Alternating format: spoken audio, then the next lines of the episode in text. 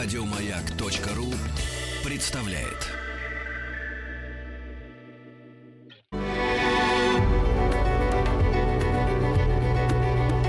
Много букв. Любимые тексты главных персон современности. Добрый день. Я Игорь Носов. Я буду читать вам сегодня рассказы из нескольких моих сборников. Первый сборник, который я хотел бы представить вашему вниманию, называется «Где ночует солнышко». И в этом сборнике собраны короткие сказки и несколько рассказов ну, о школьной жизни, о жизни просто ребят. Там нет сказочных сюжетов, там все достаточно реалистично. Но начну я с нескольких сказок. Первая сказка, которую я вам хочу прочесть, называется «Смелый червяк». Красивом старинном парке, в каменной клумбе, жило целое семейство земляных червячков. Клумба была с высокими стенками, поэтому вылезти из нее было очень трудно. Из самой клумбы видны вокруг были только верхушки столетних деревьев и черепичная крыша замка. Некоторые червячки все же старались выбраться наружу, но это было под силу немногим. И те, кто сумел все же выбраться, уже почему-то никогда не возвращались. «Нельзя выползать в парк», – частенько говорил молодым самый старый червяк. «Но там так много интересного. Не то, что у нас, только колючие розы и много лет один и тот же садовник, который все время ковыряет страшной лопатой нашу землю. Вон какие там большие деревья и красивый замок», – отвечали молодые червячки. А я еще видел коров, лошадей, овец и даже людей, которые не ползают, как мы, а ходят на ногах, добавил один малыш-червячок. Он был самым непослушным. Во время дождя, когда каменные стенки клумбы становились мокрыми, он часто взбирался на самый край и с любопытством поглядывал по сторонам. «А ты молчи!» – возмущалась его бабушка. «Не слушаешься никого. Вот вывалишься за край, а там очень опасно. Вот и братец твой старший тоже был непоседа. Сбежал из клумбы в прошлом году. С тех пор никто его и не видел. Пропал. Все малыши пугались и скорее отползали от края клумбы поближе к серединке. Но смелый червяк не боялся, и каждый раз, как только начинался дождь, снова и снова лез на край клумбы. И вот однажды он увидел совсем близко от краешка клумбы незнакомый ему цветок – это был обычный одуванчик, который не успел вырвать с корнем садовник. Ведь простые одуванчики люди считают сорняками, то есть никому не нужными цветами. Не место им рядом с розами. На одуванчик прилетали молодые жуки-бронзовики, пчелы, разные мотыльки. Смелый червячок тоже захотел перебраться на одуванчик. Потянулся к нему, но не удержался и шлепнулся вниз, прямо в большую лужу. Сначала он перепугался. Но дождевая вода была такой мягкой и теплой, что он с удовольствием поплавал под водой, забыв о всякой опасности. Когда он вынырнул, то услышал над головой «Ква, ква, ты хорошо ныряешь, давай вместе поплаваем». «А ты кто?» – удивился червячок, впервые увидевший лягушонка. «Как ты кто?» – еще больше удивился сам лягушонок. «Ну, я спрашиваю, ты какой зверь?» «Я болотный лягушонок», – с гордостью ответил лягушонок. «А почему ты спрашиваешь? Ты что, с луны свалился?» Нет, не с Луны. Я из клумбы вывалился, а там у нас никто не водится, кроме нас самих и садовника. Скучно, значит, там у вас. Ну, давай поплаваем. Они вдоволь поныряли и поплавали на перегонки. Разумеется, лягушонок все время выигрывал, но все равно червячку очень понравилось. Они устали и вылезли на берег лужицы отдохнуть. Лягушонок устроился рядышком, и они задремали на солнышке – Вдруг послышался какой-то шелест и противное «карр-карр-карр». «Спасайся!» – проквакал лягушонок и одним прыжком спрятался в густой траве. А над застывшим от ужаса червячком склонился черный ворон, готовый его проглотить. Но червячок не растерялся и тут же улизнул под большой камень. Бум, бум, бум застучал клюв по камню, но камень был очень тяжелый и надежно защищал червячка. Скоро ворону надоело долбить клювом по камню, и он улетел – а наш путешественник пополз дальше.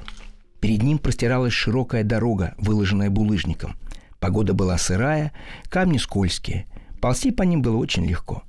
До другого края дороги оставалось чуть-чуть, когда послышался цокот копыт, и пара всадников на красивых лошадях проскакала над червячком, заслоняя солнце. Грубые копыта с новенькими подковами несколько раз угрожающе проскрежетали по соседним булыжникам и удалились в сторону замка – Опять мне повезло, обрадовался червячок и дополз до огорода. Наверное, должно еще и в третий раз сегодня повести. Бабушка говорит, что вести должно три раза подряд, подумал он, оглядываясь по сторонам. Над ним гостеприимно шелестели красивые резные листья. Со стеблей свешивались молоденькие пузырчатые огурчики. К солнышку тянулись желтые цветы, по которым ползали измазавшиеся в пыльце пчелы. И червячок пополз дальше. Там росли помидоры, морковь, капуста. Огороду, казалось, не было конца. Скоро червячок оказался на грядке, где росли изумительные оранжевые тыквы – Огромные золотистые шары лежали повсюду на влажной земле, укрытые от уже палящего дневного солнца широкими сочными листьями. «Какое замечательное место!» – подумал червяк. «Разве можно его сравнить с нашей пустынной клумбой, где кругом только колючие розы?» В этот миг рядом с ним над землей вырос маленький холмик, и из него выглянул другой червяк. «Привет», — сказал он. «Здравствуй», — ответил путешественник, и подумал, что он уже где-то слышал этот голос — но не успел он об этом подумать, как вылезший из земли червяк вдруг воскликнул. «Не может быть! Вот так встреча! Ты меня не узнаешь?» Наш червячок всмотрелся в чумазую мордочку, высунувшуюся из земли, и понял, что ему повезло в третий раз. Это был его непоседа-братец.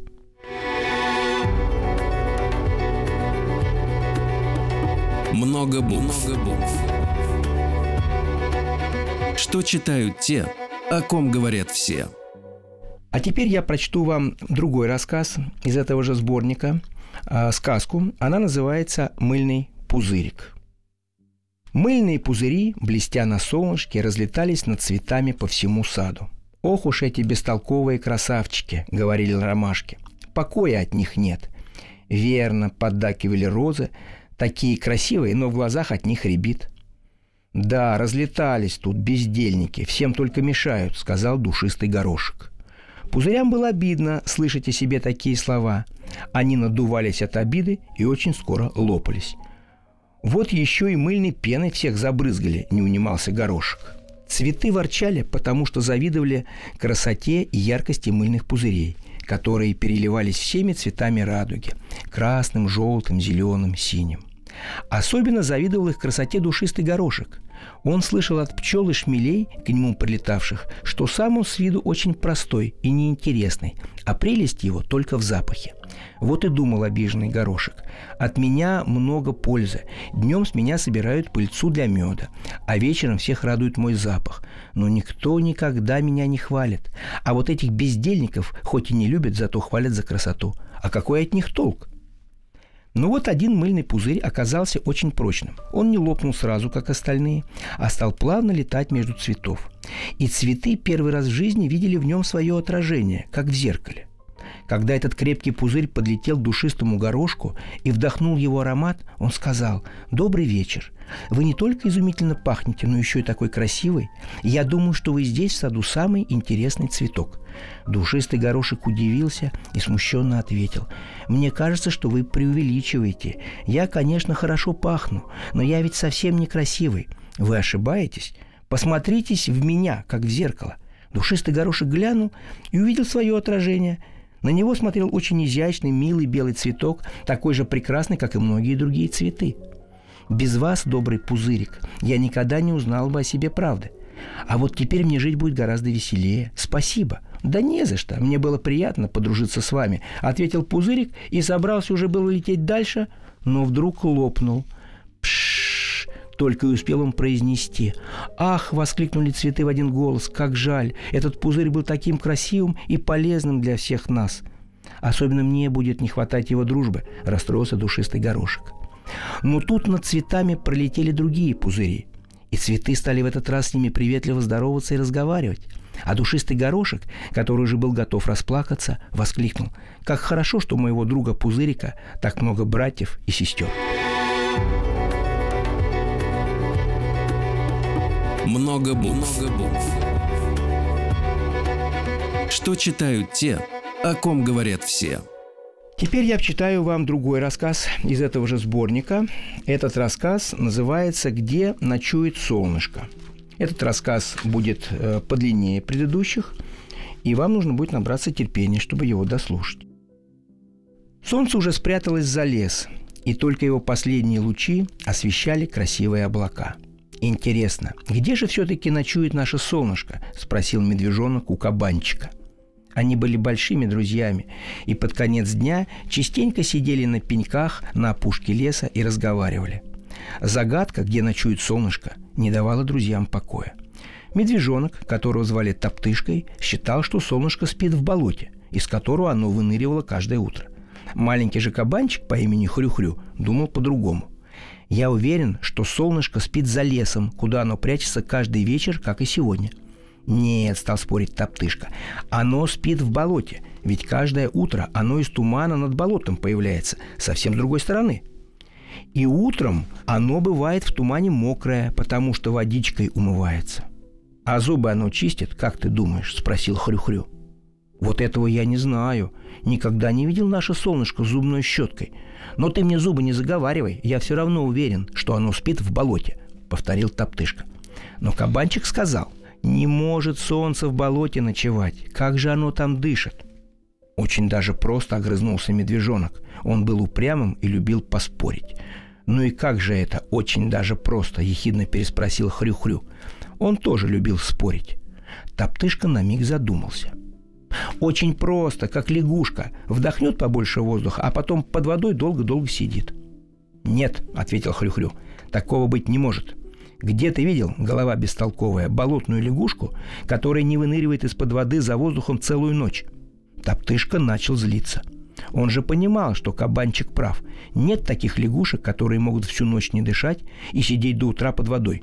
Но он не хотел уступать в споре и попытался хоть что-нибудь придумать. Он посопел, надулся и заявил. А может быть, солнышко ночью из воды иногда выныривает и дышит. Просто никто этого не замечает. Глупый ты, топтышка. Видел ли ты когда-нибудь, чтобы ночью вдруг стало светло, как днем?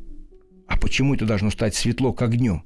Да потому, что если бы солнышко в темноте вынырнуло подышать, то вокруг бы все сразу осветилось. Топтышка еще больше насупился – Оставалось только нагрубить кабанчику, чтобы тот не подумал, будто он уступил в споре. «Ррррр!» – зарычал он. «Что это ты обзываешь меня глупым? Сам ты глупый, как пенек, на котором сидишь». При этих словах обиженный топтышка слез с такого же пенька и пересел в сторонке на поваленное дерево. «Эй!» — крикнул ему вдогонку рассерженный кабанчик. «Ты не груби! Лучше возьми свои слова обратно! Больно надо, а вот и не возьму!» Заупрямился топтышка и стал еще на зло бубнить. «Глупый ты, хрю-хрю, глупый, глупый, как пенек!» «Ах так!» — взвизгнул кабанчик. «Сейчас я тебя поколочу!»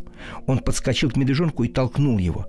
Но в этот миг на опушке появился их приятель, ежик Колючка. Он услышал ссору и закричал издалека. «Перестаньте сейчас же! Драться нехорошо!» Медвежонок и кабанчик оглянулись, но все еще толкали друг друга. Ежик бросился разнимать приятелей и невольно их поколол. «Ай-ай!» – закричал топтышка. «Ой-ой-ой!» – заскулил хрю-хрю. «Не колись! Не будем мы драться, только не колись!» И оба приятеля бросились в разные стороны. То-то же обрадовалась колючка. А то придумали. Из-за чего это вы поссорились? «Мы спорили, где ночует солнышко», — объяснил Топтышка. «Я говорю, в болоте, а вот он говорит, что за лесом. А ты как думаешь?» «Я?» – переспросил Колючка. «Я не знаю». «Да-да, трудный вопрос», – вдруг затараторила сорока, которая сидела рядом на дереве. Она всегда лезла в чужие разговоры. Я тоже часто думаю, где же солнышко ночует? Тетушка Сорока, а разве вы не знаете? Вам же все сверху видно, и летаете вы везде. Ох и глупые вы. Солнышко где-то очень далеко от наших мест живет. Я туда не летаю. А хотелось бы знать, где оно спать ложится. Вы сходите к друзьям, вдруг кто-нибудь из них знает. Верно, надо у друзей спросить, согласились Колючка, Хрю-Хрю и Топтышка. «Я уверен, что оно в болоте спит», — упрямо сказал Топтышка. «Поэтому я пойду завтра утром на болото к лягушкам и змеям и спрошу их». А я пойду к моему знакомому мышонку, который гостит под большим дубом у бабушки. Ей много лет, она все-все знает, и мышонку рассказывает – «А я повидаюсь с бельчонком-рыжиком», — сказала Колючка. «Он далеко прогуливается по верхушкам деревьев, даже на другой конец леса». И друзья отправились по домам спать. Медвежонок, чтобы встать пораньше, с первыми лучами солнца, решил не в берлоге спать, а прямо под открытым небом, в мягкой травке. Как только лучи солнца осветили его мордочку, он тут же вскочил, схватил приготовленный мамой мешочек с пирогами и медом и помчался будить колючку и хрюхрю. Они встали, тоже взяли с собой котомочки с едой, если путь будет долгим, и договорились встретиться снова на родной опушке через день. Быстрее всех добрался до своей цели, до мышиной норки Хрю-Хрю. Мышонок как раз играл с желудями в тени огромного дуба. Увидев приятеля, он радостно пропищал. «Здравствуй, Хрю-Хрю! Как хорошо, что ты пришел поиграть со мной!» «Здравствуй», — ответил Хрю-Хрю. «Сегодня мне не до игр». «А что случилось?» — насторожился мышонок. «Что такое?» «Ничего не случилось. Просто я пришел к тебе по делу». «По делу? Ко мне?» – удивился мышонок. Он перестал улыбаться, состроил серьезное личико и возомнил себя взрослым и умным. «Да, по делу. Но вернее не к тебе, скорее к твоей бабушке. Она ведь все-все на свете знает. А ты сам еще маленький. Сходи к ней и спроси, где ночует солнышко?» Скоро мышонок вернулся и сказал, «Этого даже моя бабушка не знает». «Вот это да!» – удивился Колючка. «А я-то думал, что она знает все. Ну ладно, Давай тогда поиграем. Зря, что ли, я так далеко от дома шел. А тем временем Топтышка пришел на край болота. К нему сразу прискакали знакомые лягушки и приползли змеи. «Здравствуй, Топтышка. Пришел клюквы поесть?» «Нет, я к вам по важному делу. Хочу спросить, у вас ли в болоте солнышко ночует?» «Кваха, квахаха!» – засмеялись лягушки-квакушки. «Шха-ха, ша заулыбались и зашикали змеи. «Глупыш ты, топтышка! Солнышко где-то очень далеко ночует. Мы же ползаем по всему болоту и точно знаем, что спит оно где-то совсем в другом месте». Обидно стало медвежонку. Мало того, что прав, видно хрю-хрю, так еще и глупым его обозвали. А змеи и лягушки стали посмеиваться над топтышкой, приговаривая «Глупыш!» Думает, что мы здесь, в нашем болоте, с солнышком купаемся. Попечалился медвежонок, а потом подумал. Пойду-ка, правда, клюквы поем, коль так далеко зашел. А вот ежонку колючке повезло. Он долго шел, прежде чем увидел бельчонка высоко на дереве. «Здравствуй, рыжик!» – закричал ежонок. «О, здравствуй, колючка!» – откликнулся с высокой ветки бельчонок. «Сейчас я к тебе спущусь, поиграем». «Не надо спускаться. Наоборот, полезай повыше и посмотри, не видно ли оттуда, где живет солнышко. Бельчонок залез высоко, осмотрелся. Ничего нового не увидел. Лес как лес, кругом, да и только. Он спустился пониже и крикнул. Отсюда не видно, где оно живет.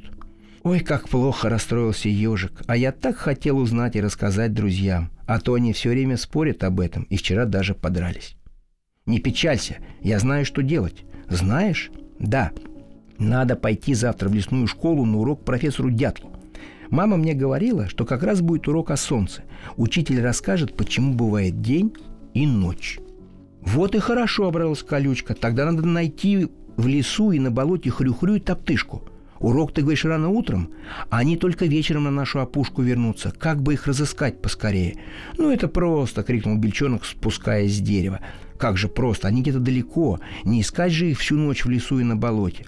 Я же говорю, что это очень просто. Сейчас увидишь. И бельчонок в два прыжка очутился на маленьком деревце, на ветках которого было много осиных гнезд. «Милые осы!» – позвал Рыжик. Внутри гнезд послышалось жжж, и сразу полосатые осы закружились вокруг. Жи-жи-жи, скажи, скажи, что тебе надо. Пожалуйста, полетайте по лесу, поищите кабанчика хрю-хрю и загляните на болото, чтобы отыскать медвежонка-топтышку.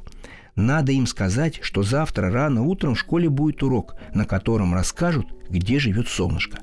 Жи-жи-жи, так уж и быть. Слетаем, найдем, скажем. Жжж. Целый рой ос разлетелся на поиски по всему лесу. А несколько ос полетели к болоту и попросили еще о помощи журавлей. Помогите нам, добрые журавли, вы живете на болоте и хорошо знаете эти места. И не успело стемнеть, как осы и журавли отыскали хрю-хрю и топтышку. Сегодня же возвращайся к дому. Завтра рано утром ты сможешь узнать в лесной школе, где ночует солнышко. Прожужжали осы хрю-хрю. Иди домой и хорошенько выспись, чтобы не опоздать завтра утром в школу. Там расскажут, где ночует солнышко. Прокурлыкали журавли-топтышки на болоте. И вот наступило утро. Топтышка, хрю-хрю, колючка, рыжик и еще несколько их друзей отправились на урок. Зверята устроились на полянке под раскидистым деревом, на сучке которого сидел профессор Дятел и рассказывал много интересного. Скоро за один урок малыши узнали столько, сколько без школы они не узнали бы и за целый год. Оказалось, что солнышко вообще не спит, а все время светит на землю, которая, вот смешно, круглая, как качан капусты, только очень-очень большой. И этот вот качан, то есть земля наша, вертится вокруг себя, как юла. И то к солнышку лицом повернется, то затылком. Вот и получается то день, то ночь. А солнышко совсем не отдыхает. Светит и светит, чтобы всем зверятам в любом месте на земле было тепло и весело.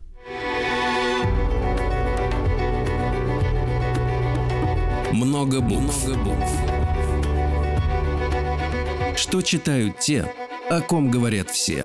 Я Игорь Носов, и я продолжаю сейчас вам читать э, свои произведения, свои короткие рассказы. До этого я прочел вам рассказы, короткие сказки из сборника «Где ночует солнышко», а сейчас я хочу почитать э, рассказы про Незнайку из сборника «Остров Незнайки». Иногда этот сборник выходит под другим названием, называется «Новые приключения Незнайки», но тогда там появляется еще сказка «Путешествие Незнайки в каменный город». Итак, рассказы про Незнайку. Рассказ называется «Фокус-покус». «Приехал, приехал!» – радостно кричал Торопышка, вбегая в дом, где жили 15 его друзей-коротышек. Было утро, и почти все еще спали. «Кто приехал?» – спросил Тюбик, выглянув из комнаты. «Цирк из солнечного города», «Ну и что ты шумишь по этому поводу?» – возмутился Знайка. «Я всю ночь опыты химические проводил, а под утро заснул. А ты тут орешь». «Я не ору», – обиделся Торопышка. «Я новость сообщаю». «Чтобы новости сообщать, у нас городское радио есть», – недовольно заметила Воська. «Тебе бы, Торопышка, громкоговорителем надо работать». «Вот я и работаю», – примирительно ответил Торопышка и снова затараторил о жонглерах, о клоунах, о фокусниках. «Фокусник, говоришь, будет?» – переспросил Незнайка. «Фокусник самое интересное. Посмотрим, что он нам покажет». На следующий день цирк был полон. В третьем ряду сидел Незнайка в своей голубой шляпе. И хотя шляпа явно мешала другим смотреть представление, Незнайка ее не снимал. Он хотел, чтобы его заметили все. Так и произошло позже. Только получилось совсем не то, чего хотел Незнайка. После выступления дрессированных жуков и акробатов на арене весь в клубах то ли пара, то ли дыма появился иллюзионист. Сначала было скучновато. Он показывал простые фокусы с платочками, монетами и картами. «Э, так я тоже смогу», — решил Незнайка.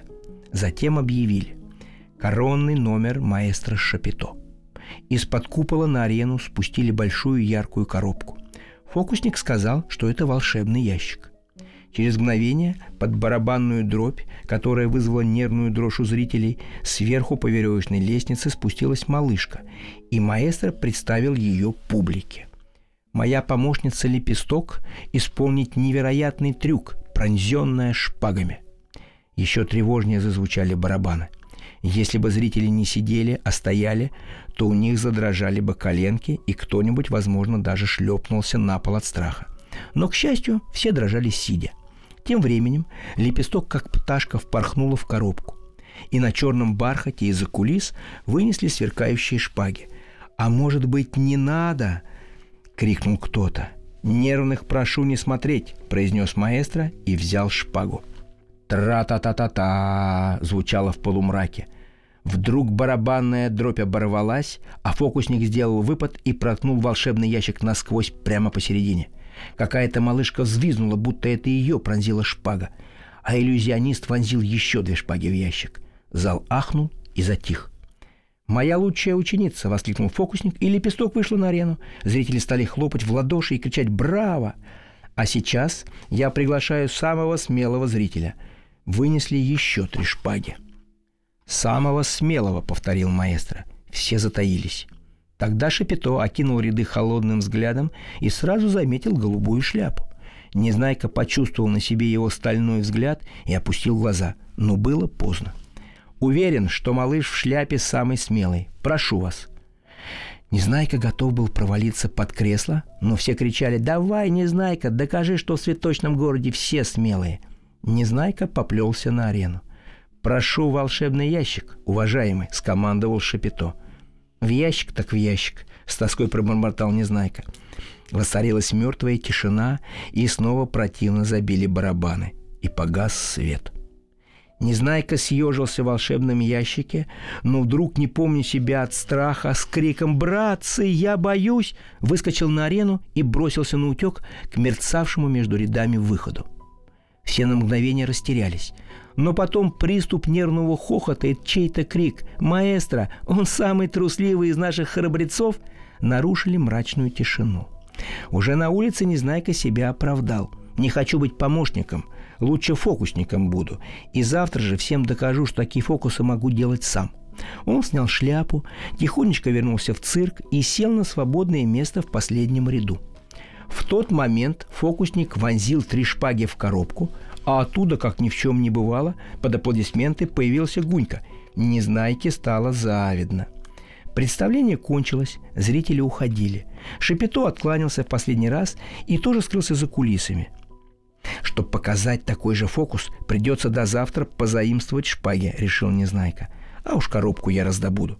Он дождался, когда в цирке никого не осталось, схватил шпаги и помчался к дому, где спрятал все под кустом ромашек. На утро Незнайка встал пораньше, вышел во двор, нашел подходящую коробку и сразу направился к Булькиной конуре. Песик сладко спал.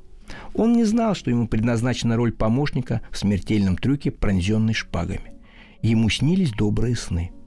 Незнайке было жалко будить Бульку, но цирковое искусство, как и всякое другое, требовало жертв. «Вставай, Булька, будем фокусы вместе делать», — сказал Незнайка и положил припасенный кусочек сахара в коробку. Булька туда тут же забрался и стал грызть сахар. Теперь, Булька, ложись и не вздумай дергаться, а я буду шпаги втыкать в пустые места. С этими словами Незнайка, подражая голосом барабану «ба-ба-ба-ба-ба-ба», приготовился вонзить первую шпагу где-то над Булькиным ухом. Незнайка уже занес шпагу, как вдруг из распахнувшегося окна раздался вопль пульки. «Ах ты ненормальный! Фокусником себя возомнил! На бульке тренироваться вздумал!» «Ну, хочешь, на тебе потренируюсь», — предложил Незнайка. «Так ты и меня продырявить готов», — возмутился Пулька. Тут из дома выскочили и другие коротышки. Незнайка понял, что ему здорово достанется. «Ладно, братцы, не сердитесь, я ведь только попробовать хотел. Правда, Булька?» «Попробовать только», — передразнил его Ворчун. «Сам-то убежал без оглядки. Да ты знаешь, как долго такому фокусу надо учиться?» «Учиться?» — недоверчиво переспросил Незнайка. «А что там учиться? Это ж так просто. Фокус-покус.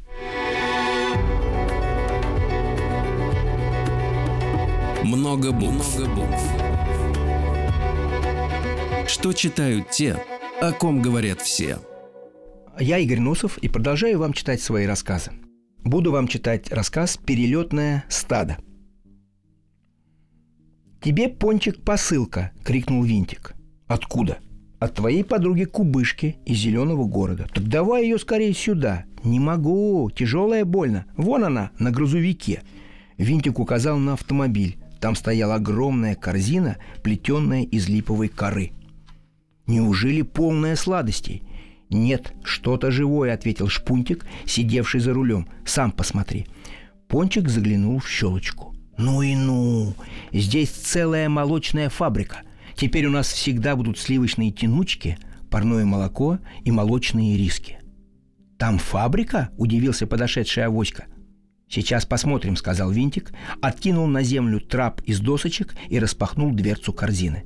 Внутри кто-то заворочился, послышался топот, и оттуда вышла красивая корова зеленогорской породы. Белоснежно-белая с ярко-рыжими пятнами. «И правда молочная фабрика», — сказала Авоська. «А риски здесь при чем?» «Чтобы приготовить молочный рис, необходимо много молока и какао», — пояснил Пончик. Так в цветочном городе появилась корова. Она стала жить в своей корзине, а малышки за ней всячески ухаживали, кормили, чистили, доили, даже украшали рога разноцветными ленточками. Назвали корову просто – Ириска. Каждое утро на рассвете ее выводили пастись. Этим делом занимались малыши, и вставать им приходилось очень рано, еще затемно. «Думаю, братцы, хотя корову мне подарили, мы должны ее пасти все по очереди», — сказал Пончик. «Вы ведь тоже ириски любите?» Ириски любили все, поэтому никто не отказался. По утрам малыши по очереди вставали ни свет ни заря и отправлялись на заливной луг к реке.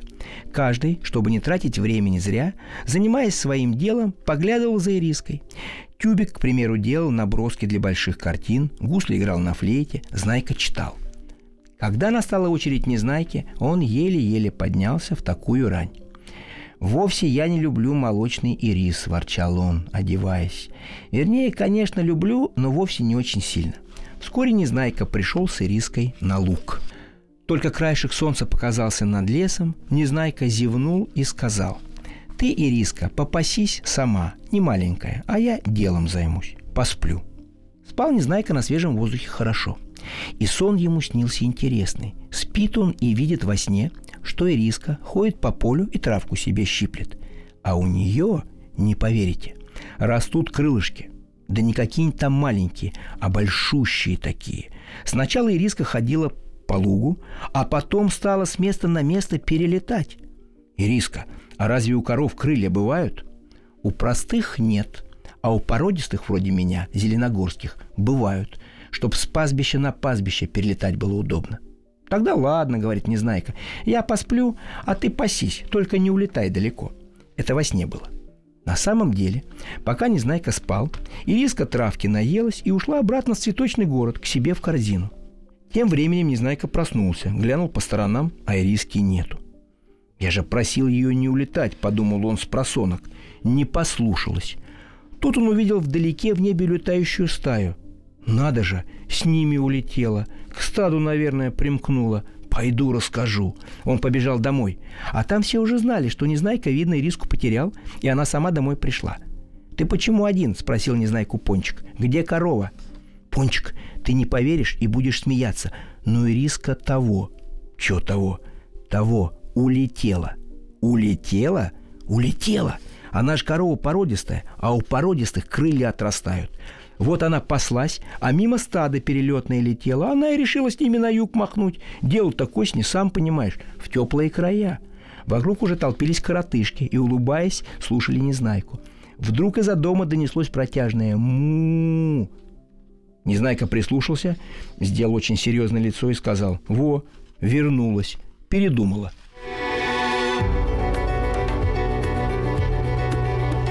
Много букв. Много букв. Что читают те, о ком говорят все. Здравствуйте, я Игорь Носов. Я читаю вам сегодня свои рассказы из разных сборников. Сейчас я буду вам читать рассказ из сборника «Где ночует солнышко». Это новогодний рассказ, так как читаю я эти рассказы уже в преддверии Нового года, то, наверное, нам подойдет послушать рассказ о новогодних праздниках. Настоящий Дед Мороз. В тот раз мы чуть все не передрались в школе в последний день перед зимними каникулами. Я им сказал, Дед Мороз есть. Он приходит и подарки под елку кладет. А Сашка не верит. В раке все это. Нету никакого Деда Мороза. Родственники подарки готовят, а когда мы засыпаем, под елку их подкладывают. «Вовсе нет», – вмешалась в спор Даша. «Если ты сам, Сашечка, не веришь, то за других не говори. Я вот в Деда Мороза верю. Он мне каждый год дарит такие дорогие подарки. Мама с папой мне бы такие не купили». «Верно», – согласилась Оксана. «Я всегда у родителей и бабушек с дедушками прошу подарки, а они ворчат. Ты совсем разбаловалась, учишься стройками, а все подарки за бешеные деньги просишь. Знаешь, сколько такие куклы стоят? Целую пенсию». Вот так. Они всегда против – но в Новый год ночью мне кто-то под елку все-таки кладет дорогую куклу. Кто же? Точно, кричит Игорек. И меня за тройки всегда ругают. Пока учиться не будешь по-человечески, будто я обезьяна, никаких подарков не получишь. И все же в Новый год утром я под елкой кучу новых игрушек нахожу. Значит, меня Снегурочка и Дед Мороз любят, потому что я в них верю. Вот и лопух, что в сказочке для маленьких веришь. Влез в спор Вадик. Он у нас почти на год старше других, так как в школу пошел в 7 лет и мнит себя очень взрослым. Все вы лопухи, что верите в чудеса, нету никакого Деда Мороза. Я ему за эти слова чуть не треснул с досады, правда. Но сдержался. Решил, что нехорошо драться под праздник. Успокоился и говорю. Лучше вам расскажу, что у меня в прошлый Новый год было. Вы тогда сами поверите. В ту ночь у нас в гостях бабушка с дедушкой были. Мы долго телевизор смотрели, играли, веселились, чай попили с пирожными под конец.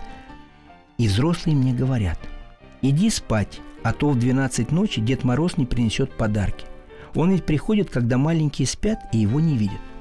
Я не хотел ложиться. Времени-то было лишь 11, поэтому решил притвориться спящим и на Деда Мороза хоть краешком глаза из-под одеяла взглянуть. Лежу, жду, а спать жутко хочется. Я уже четвертый день, как каникулы начались, поздно спать ложился. Боролся со сном, боролся, а глаза так и слепаются, хоть ты тресни. И вдруг вижу, папа дверь приоткрыл, вошел в комнату и под елку что-то положил. Хотел я встать посмотреть, но папа подошел и стал меня как маленького по голове гладить. Тут меня сон совсем и сморил. А на утро я вскочил и скорее к елке. Там лежал большой пакет, который папа принес, пока я спал. То есть не спал, а как раз только засыпал, и все видел в полусне. Я вынул из пакета плоскую коробку в золотой бумаге со звездочками. «Разворачивай, разворачивай!» Вдруг услышал я за спиной голоса мамы и папы. «Сейчас посмотрим, что Дед Мороз ночью принес». Меня теперь не обманешь, большой уже. Зря, что ли, в школе учусь, сам все знаю. Думал я, раскрывая красивую упаковку, уверенный, что там солдатики, которых я давно просил. Но внутри оказался вовсе не набор солдатиков, а изумительная железная дорога. Паровозик с трубой и разные вагончики, пассажирские, товарные, открытые платформы, цистерны – все они были разноцветные и так аккуратно сделаны. Еще в наборе оказались рельсы, переключающиеся стрелки, мосты, туннели и маленькие домики вокзала.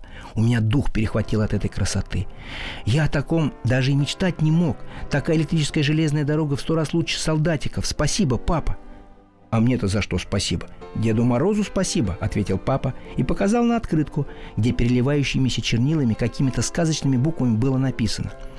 «Ваня, прошедшем году ты слушался старших, учился на пятерке и зарядку делал каждый день. Ты, Ваня, молодец и заслужил от меня этот подарок. Ты ведь мечтал именно о такой железной дороге, только никому не говорил, потому что понимал, как это дорого.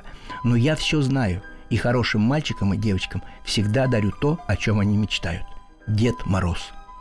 Сначала я не поверил, что подарок от него, но когда заметил, что папа с мамой сами удивились и радуются больше меня, то решил, такой подарок только настоящий Дед Мороз и мог принести.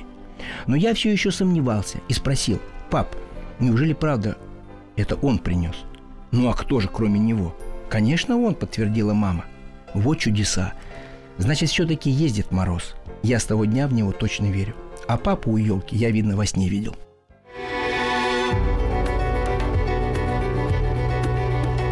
Много букв. Много букв.